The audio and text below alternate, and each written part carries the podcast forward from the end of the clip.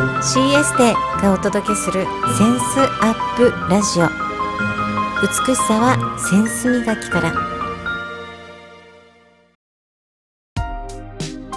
CS でがお届けするセンスアップラジオ。美しさはセンス磨きから。センスアップというコンセプトでこの番組をお届けしていきます。センスは3つの C キャッチチョイスチャレンジ。を磨いていくことで心の美しい美人を追求していく。センス磨きをしていくことで一人一人の可能性が最大限発揮されるというビジョンを持って各フィールドのプロをお招きしながら豊かなライフスタイルを送っていきたいというあなたと一緒にこの番組を作っていきたいと思っています。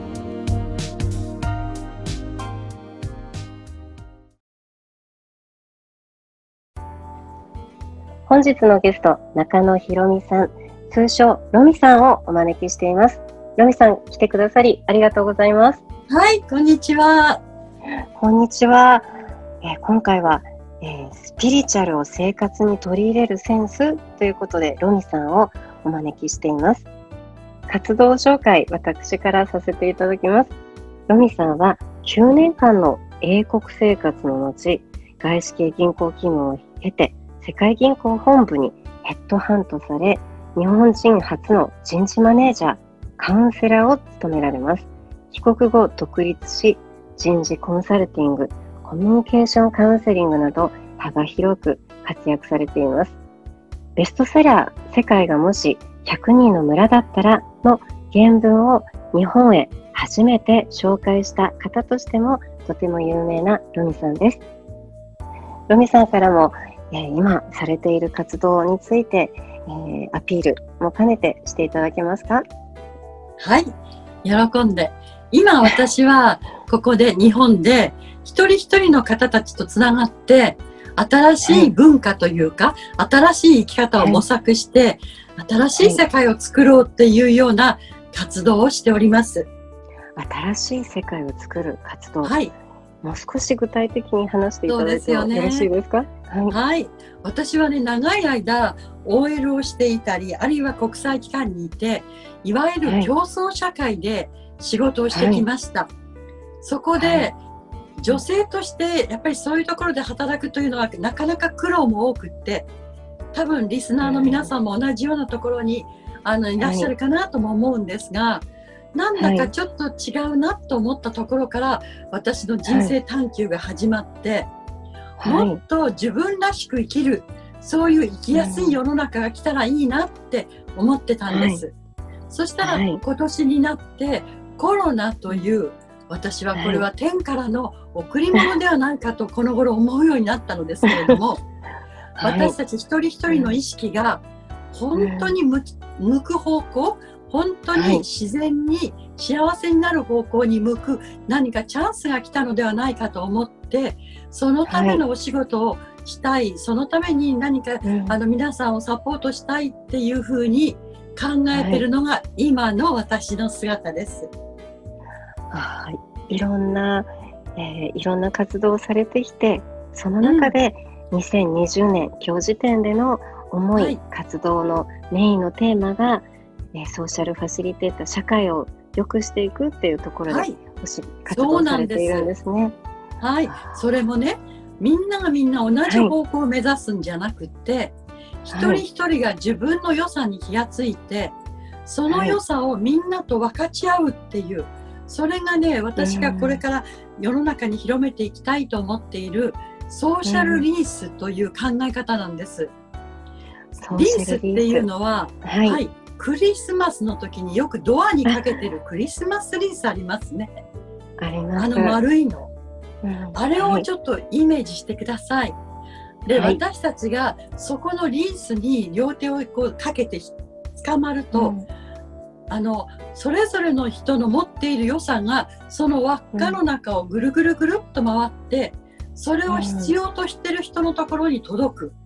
あるいは私が今欲しいなと思ってる能力だったり技術だったりするものをこういうものを探してますっていうとその輪っかを通してどこからかやってくるっていうそういう循環型の無駄のない生き方って素敵だと思いませんか、うん、素敵ですね。ねでも、はい、そしたらロミさんやっぱり学校教育は必要ですよねとか、はい、やっぱり社会に出ることは必要だからあの家にいて主婦をやってるとそういうのには捕まれないんじゃないですか？っておっしゃる向きがあるんだけどもいえいえいえ、今置かれたそこの場所であなたが他の人と共有できるものを磨き上げるっていうことが大事なんですよ。でそれはね、例えば、私のお友達に冷蔵庫を開けた途端に、すぐに献立が3品思いつく人っているんです。おお、それは共有してほしい。ですよね。はい、はい。ね、あるいは、車の運転が大好きで、そしてカーナビなんかなくても、絶対こうほどこでも行けるし、その運転が大好きだから、はい、いつでも行ってあげるよっていう人とか、あるいは、子供と遊ぶのが大好きだから子供の世話はか任せてとか。あるいは Zoom とか Excel だとかそういうコンピューターは任せてとかね、マーケティング得意なの、セールスうまいわって、それがみんな並列に並んでいて、どれもその人の得意技だと思うんですよ。でその得意技には、うん、私は上下をつけないっていうのがポイントだと思うんです。だからリースなんですね。ええ。そして、はい、あ助けましょう、うん、どうぞっていうね、うん、そういう思いやりのある世の中がそろそろ出てくるんではないかって私はとってもワクワクしています。うん、でそういうことを社会で回していくのに、実は女性の方が男性よりも頭が柔軟なだけに上手なんじゃないかなって私なりに考えてます。そうなんですね。男性のリスナーさんがいたら、うん、あら、そうなのかって思われちゃうけど、うん、そうですね。でもね、あ、やっぱりそうかって、はい、どうしてかって言いますとね、うん、私は先ほど申しましたように、男性のあのたくさん活躍する舞台で一緒に女性として仕事をしてきたので、男性の強さとか、はい、男性の得意技いっぱい知ってるんです。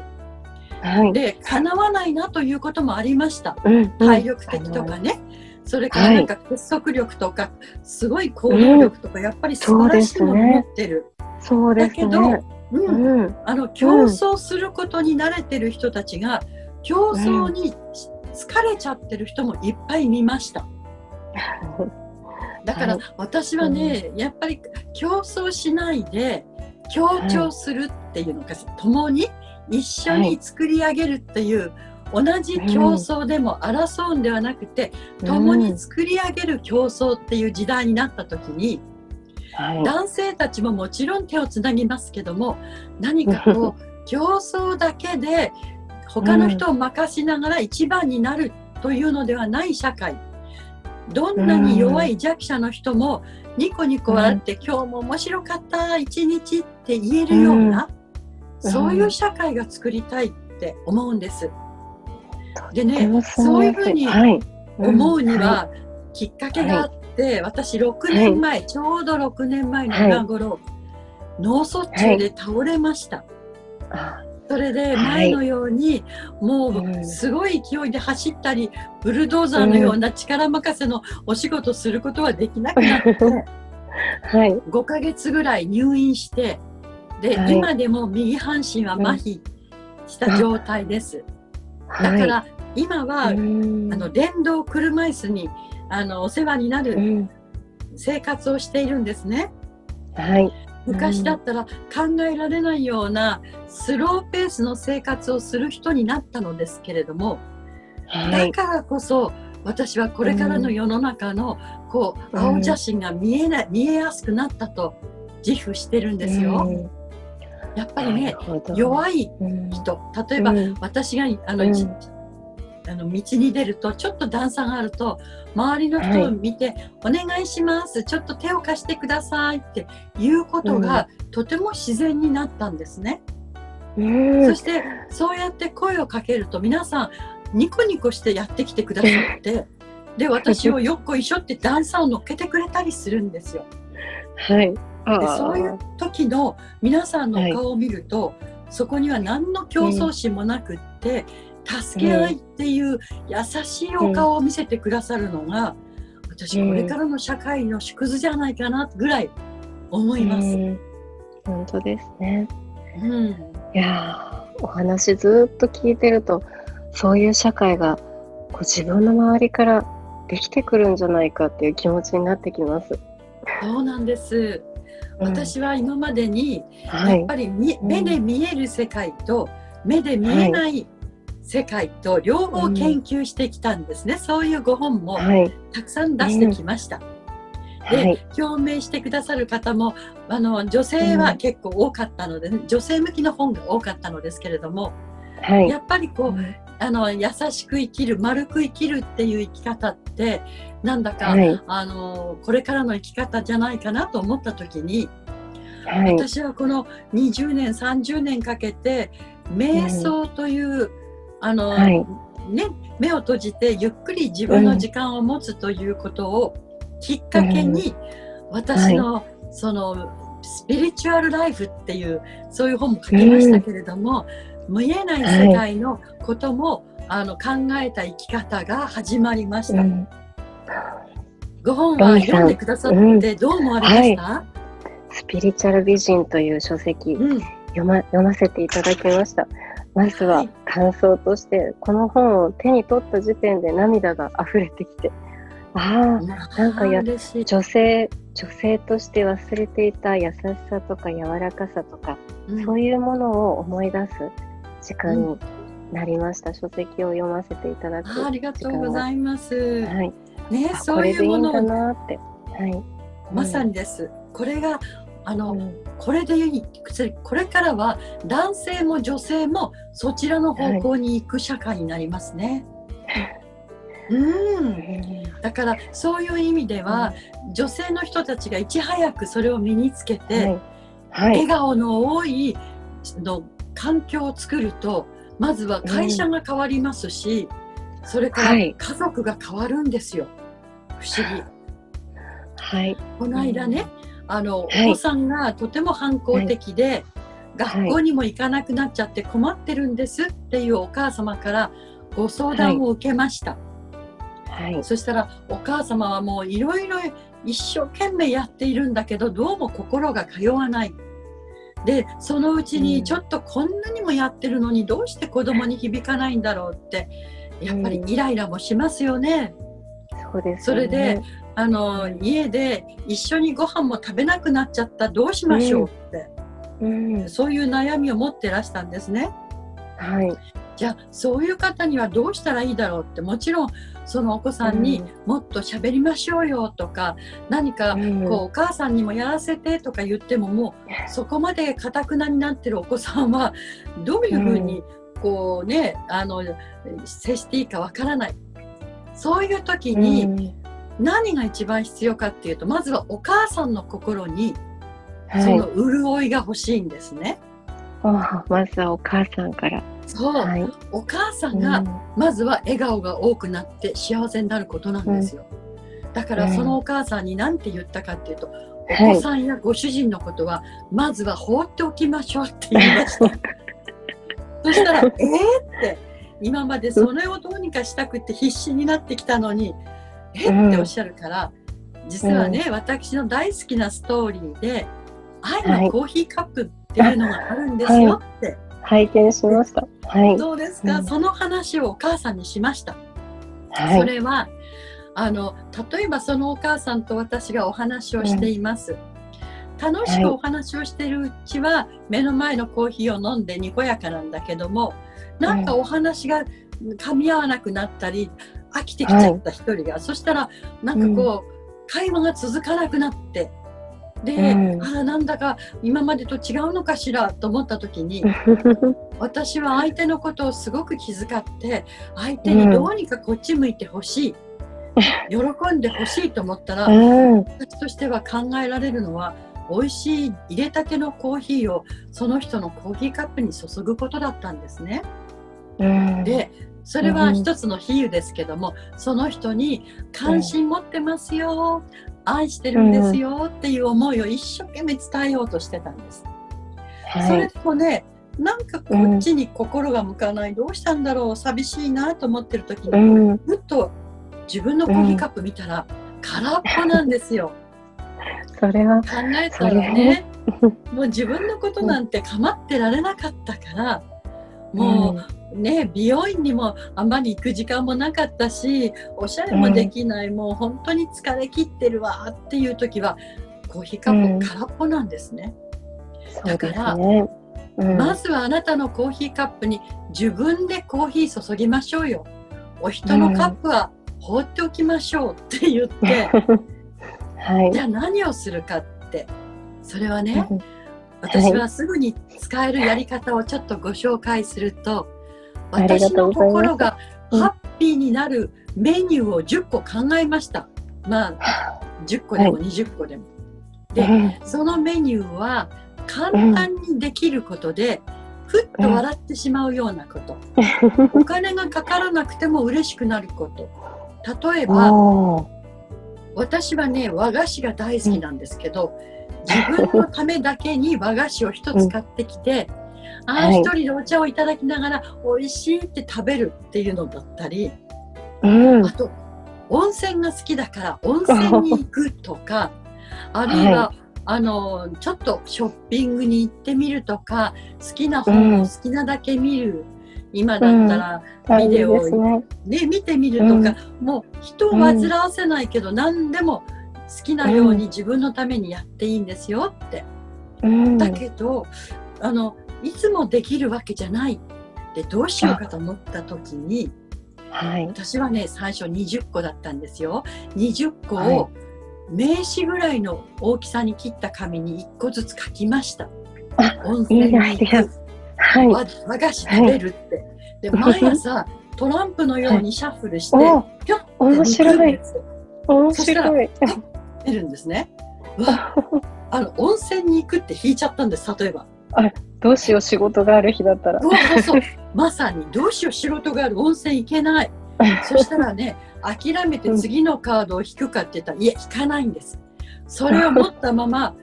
温泉もどきになるにはどうしたらいいかって考えるんです、そうですね。ううんんうん。自宅でできることでね。そうそうそそううですね。そうそしたらねうん。温泉の素みたいのを買っといてうん。それを入れてそしてちっちゃなキャンドルをつけてもいいしねいいであるいは音すね。楽流してもいいし、自分だけの素敵なバスタイムっていうのをやるんですよ。それはいいですね。そうでそれを毎日毎日できないと、散歩に行くってできなかったら散歩に行ったつもりで例えば、あのうんこう旅行のパンフレットで今度こんなとこ行きたいなっていうのを見るだけでもいい、うん。あ、そうですね。とあ、なんか自分を。幸せにする、めあのハッピーなことをうん。20個ずつこうね書き出してうん。毎日毎日やってたら、不思議なんですけどね、小春さん、うん。なんと3週間で変わったんです。へえ。3週間で人って変わるんですよ。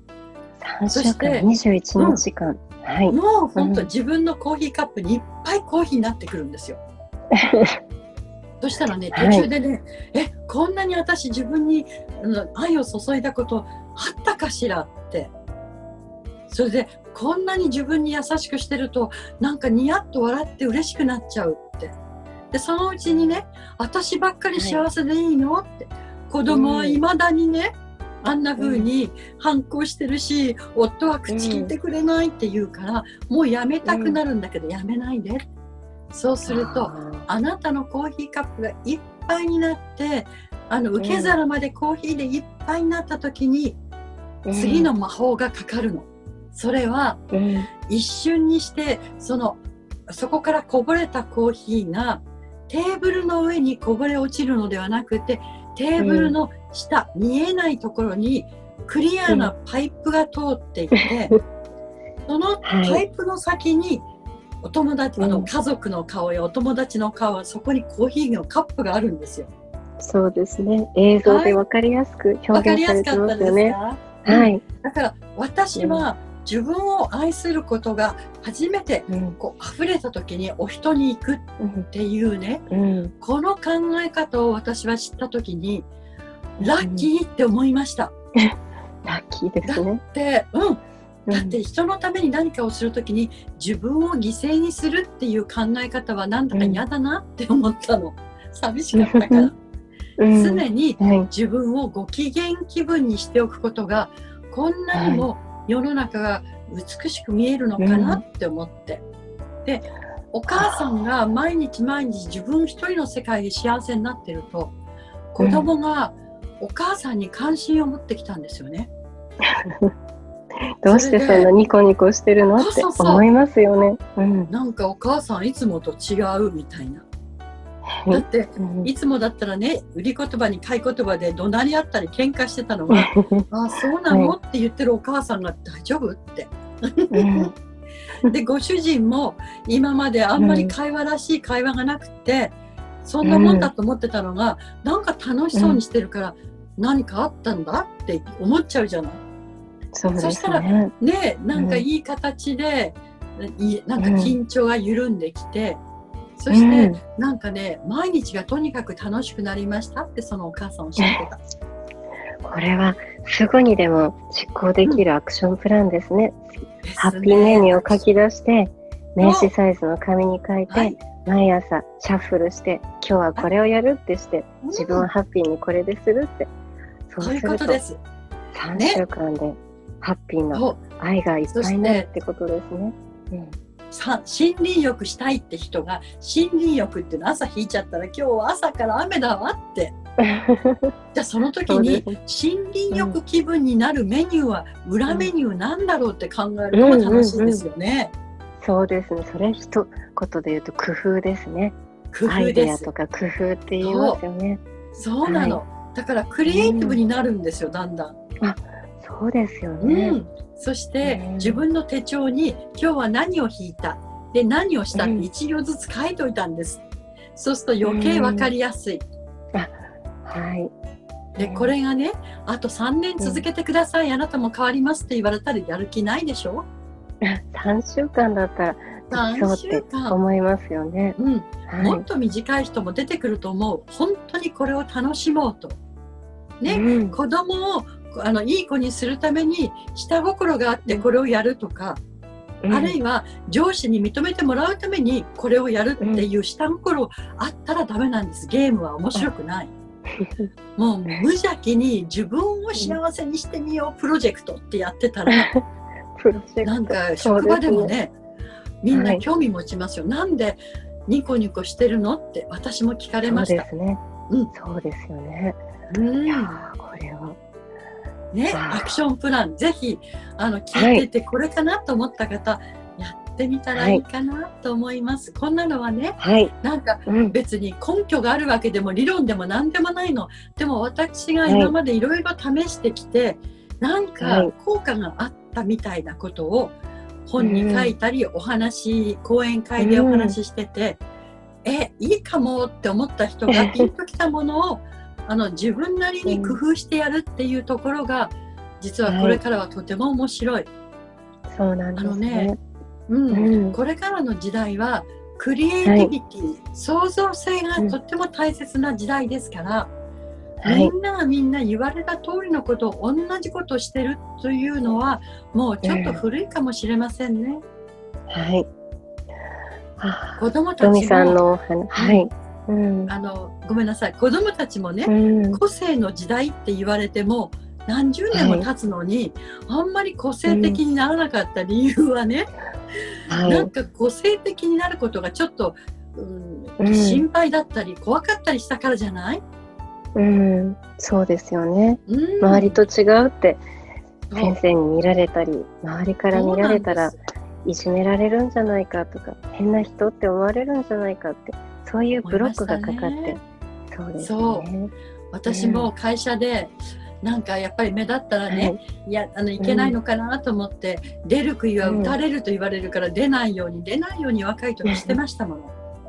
でもあれのあの言葉には、あの続きがあったんですよ。お、そうなんですか？そう出る杭は打たれるけど出過ぎた杭は放っておかれるんです。そこ、そこまでワンセットで知りたいですね。そこまで。そうなんとなくねそのあの杭のそばにね穴のそばにいるからまた撃たれちゃうわけですよ。でもポーンと出ちゃって、好きなとこ行ってたら誰も戻そうなんて面倒くさいことしないから私はいつの間にかもう出る杭はもう、あの遠くへ飛んでってますから誰もあの、うん、何か言わなくなったのでとても自由ですよ。そうです、ね、うん。うん、ロミさん質問よろしいですか、はい、もう溢れるコーヒーカップコーヒーカップから溢れるコーヒーのようにどんどんどんどんお話が溢れてくださるので楽しく聞かせていただいている中で。その中で、えー、そうですねのみさんにとってこのスピリチュアルとはどういう世界なのかっていうこと、うん、またいつからスピリチュアルなライフが始まったのかそしてそのスピリチュアルを日常生活に取り入れられているのかっていうのをこう一つ一つお話聞かせていただきたいです。うん、わあすごい。あの3つ覚えてなかったらまた教えて、ね、まず最初 いつスピリチュアルをしたか先ほどから言ってる、はい、あの競争社会で頑張ってキャリアを作っていた時に、もう体がボロボロになった時にご縁があってストレス解消法の一つとして、はい、瞑想というものを学んだんですね。はい、そしたら今まで外に向かってこう目がいってたのが自分の心と向き合うようになった。今ではマインドフルネスという、うん、あの、ね、ご家庭でもできる瞑想法ってとても流行ってますよね。うんはい、あの自分と向き合う時間を作ったというのが、うん、私とスピリチュアルのきっかけだったと思います。うん、それで、はい、スピリチュアルは宗教とあの同義語ですかとか、うん、何が正しくてどれを信じたらいいんですかって言われますけども、はい、宗教もいろいろあります。私は、はい、あの、ミッションスクールに行ってカトリックで育ったのですけれども、でも、あの仏教で育ってきた人あるいは世界銀行で130カ国の人と一緒に、あの仕事をしてたらば世界中のいろいろな違った宗教や違った国の文化の人たちが一緒にいました。そ、ね,、こで、はい、この宗教にまとまりましょうっていうのはもう無理だと思いましたね。うん。はい、だから、うん、えーと、何かこうみんなどんないろんな宗教もみんなつながっている何か大きなものって、うん、あの、うん、 something great 何か見えないけど大きなものっていうのね、ねあの言葉がありますけども、私も世界銀行でお話しする時はそういうものを使ってました。そうすると、はい、どの宗教や何を信じてる人ともぶつからないんですよ。何そうある。はい、あるいは宗教なんか何も信じてないよって言った人とも話が合うんです。だって別に何でもね。あのつながれるから。それで今思ったスピリチュアルを今日はあの説明するとしたらねスピリチュアルというのは、はい、一言で言うと、うん、何でもありの世界です。はい、何でもあり。そう。何でもあり。つまり信じるものは人によって違います。育った環境が違う、はい、価値観が違う、うん、男女の性別、はい、性性の違いとか、うん、あるいは、はい、あの昭和の頃にすの生き方を学んだ人と、うん、平成の人とそれからこれからの子どもたちみんな違うんです。それを、これが正しいからこっちに来なさいっていうこと自体が、とても難しいでしょ、で、はい、あの、うん、これからのスピリチュアルは相手をそのままリスペクトすることがスピリチュアルだと思うんですよ。で相手に流されることでもないので、私は私の考えをちゃんと持っています。でも、うん、全く違う宗教の人ともお話をして、お互いに分かり合うことができますというのが、本当のスピリチュアリティかなってスピリチュアルをお話しするときにその根本は何ですかって言われたら、私は間違いなく愛ですって言います。愛ですね。そう愛なんですよ。だからそう思った時に愛というもので、うん、愛、思いやり分かち合い、うん、笑顔なんて言ってたら多分世界の人みんなつながると思う。あそうですよね。うん、はい。でも中には戦争したい人いますよねっておっしゃるんですよ。うんでもね、はい戦争したいというのは人間が本来持ってきた愛の姿ではなくって、はいとってもストレスが溜まって溜まって溜まってくるとどうしても困ったちゃんの活動をしてしまうものが人間なんですよ。うんね。だから煽り運転をする人を見て指さしてあの人はいけないって、うん。世の中はそういうふうに言うけども確かにあの人の困ったちゃんの活動は世の中で困ったと言われるけれども、あの人にはきっとね、なんだかそうせざるを得ないような、そういうなんか大変なストレスがあるのかもしれない。うん。でそれは分かってあげられるかどうか分からないけど相手を責めて何か悪者にする前に、人間っていうのはうん。いろんな事情があるから少しでも自分の周りからストレスがなくなるように笑顔の多い一日を暮らそうって思うだけでもなんかつながってると思いません、そうですね。それはリスペクトっていうのにも通じますね。はい。だからスピリチュアルは、うん。あの思いであり思いやりであり多様性に強いことでありね、要は、はい。ああいろいろあるんだ。これが世の中だ。なんでもありなんだな、うん。だけど、うん。あのストレスが溜まってねあの大変な人たちのストレスを少しでもほぐしてあげられるような環境づくりを、今日私は何かできるかなって思いながらお茶を飲むってなんて満ち足りた幸せなことかなって。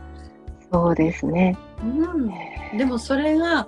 目の前のお茶一杯の幸せなんだけどこれが実は世界平和につながっているって私は常にそういうふうに思いながら、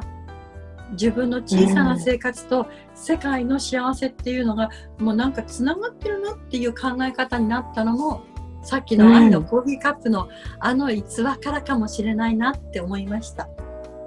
はい。スピリチュアルと聞くと、はい、宇宙とか精神世界っていうのがこう印象で強かったんですけれども、うん。えーロミさんのお話を聞いていると、 something great、相手をそのままリスペクト、愛なのよというキーワードを伝えてくださって、そのスピリチュアルライフっていうのは自分が満たされていて、その自分自身を大切にしていることで、えーい日常生活の一つ一つが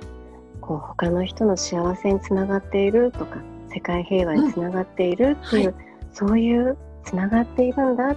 それは愛からなんだっていうそんな印象を受けました。まさにです。とっても素敵にまとめてくださいました。もうまさにそれです。はい。うん。つながっているっていうのと愛ですね、まずは自分、分を幸せにするところからアクションプランでやってみませんか、そうですね。もうこのリスナーさんにこのハッピーメニューをぜひやっていただきたいですね。私もやります。ぜひぜひ。そしてどこであってもみんなで微笑みを交わしながらコロナで大変だけど、大丈夫生きてる？うんって今はもう握手もハグもできないけれども、目があって ニコッとするっていうのも一つの新しいうんソーシャルディスタンスかもしれませんね。そうですね。笑顔を作る、微笑みを交わすっていうのも、ソーシャルディスタンスとも言いますね。そうですね。新しい生活様式になると思います。はい。ありがとうございます。2020年の今の時点で感じられていること、今までの活動、そして今されている活動を通して、えいろいろお話ありがとうございます。はい、改めて、ありがとうござい。えーロミさんのこの活動への思いっていうのをお話聞かせていただきたいです。はい、一言で活動への思いですが、はい。はい、はい。私ねなぜか何の根拠もないんですけどもあとはい10年ぐらいしたらば、地球は愛に満たされて地上がなんかパラダイスのようなみんなが微笑み合える世界が来るっていうのを何の根拠もないけど思ってるんですよ。なんすかね。ごく幸せです。幸せでしょ？10年後、だからちょうどまあ終わって2030年ぐらいになると、国同士がいさかうこともなく格差もちゃんと是正されて、あの困った人はい。にソーシャルリースで手がこうあのつなぐことによって助け合えるような、うん、なんかすごく楽しいプロジェクトがいっぱいできてる気がしてるんです。だから今ね目目先のことを考えるといろんな嫌なことがあったりってちょっと気,、む気持ちが落ちやすい時もありますが、はい、ちょっと目を上げるとあこれから待ってる世の中はなんて素敵なんだろうって思うことによって実はそういう人たちが素晴らしい社会をみんなで作っていくんじゃないかなっていうのが私の今のビジョンなんですよ。はい、皆さんご一緒にいかがですか？ありがとう。このメッセージ活動への思いっていうのを聞いてるだけでその思いが伝染している気持ちになっています。はい、嬉しい。ありがとうございます。えー、ありがとうございます。このリスナーへメッセージをお願いしたいんですが、センスアップラジオというのは、はい、センスを磨きたい方に、うん、えー、お届けしている女性に向けてお届けしている番組です。はい、今回ロミさんはスピリチュアルを生活に取り入れるセンスということでお話を聞かせていただきました。そのセンスを伝授する気持ちでリスナーへメッセージ一言お願いいたします。わあ一言ですねなかなか難しい。そうですね難しいです、ね、でも、うん、一言って今思ったことを言いますね。あの、はい、今日のセンスアップラジオを聞いてくださる皆様への一言はまずは自分からという一言にします。うん、どうでしょう？まずは自分からすべての、はい、あのねこれからのあの未来もあの楽しい笑顔のあふれた家庭も職場も社会も実はみんな全てまずは私からっていうそういう思いで今日はお届けしてきたら嬉しいなと思いました。ですから皆さん、うん、私なんかとかそうは言うけどなんて言わないで、はい、無邪気に、はい、まずは私からっていう私は実はそれを無邪気にやってくることでここまで来れたと思っています。ですから、あのぜひまずは自分からっていうのでいかがでしょう？はい、ぴったりなメッセージありがとうございます。まずは私から自分からですね。はい。はい。ロミさん、この番組のコンセプトがゲストがゲストをつなぐということで、次のゲストを紹介していただきたいんですが、よろしいでしょうか？はい、喜んで。あ、喜んでありがとう。はい、はい、ご紹介しましょう。はい、ありがとうございます。それでは、そうですね。ああ、本当に、ロミさんのお話を聞いていると、私の印象が、愛のコーヒーカップのお話もそうなんですが、はい、もう愛が溢れてくる。そのロミさんが描かれている世界観とか愛の世界っていうのが、はい、こう伝わってくる伝染伝染するそんな時間を過ごさせていただきました。うん、そんな女性に私はまだ30代なんですけれどもこう年を重ねながら経験を重ねながら、はい、そういう愛のある女性になっていきたいなって改めて感じています。はいはい、もう十分に愛が溢れてると思いますけども、それが広がっていく喜びってありますね。私は、はい、あの、皆さんよりも少し先輩かもしれないけども、私はね、あの褒めることと応援することを今あのキャンペーンにしてるんです。若い人を褒めること、そして応援することに回ろうと思ってますので、ぜひ応援させてください。ありがとうございます。それでは本日のゲスト、中野ひろみさん、ロミさんをゲストとしてお招きしました。ありがとうございました。ありがとうございました。CS でがお届けするセンスアップラジオ美しさはセンス磨きから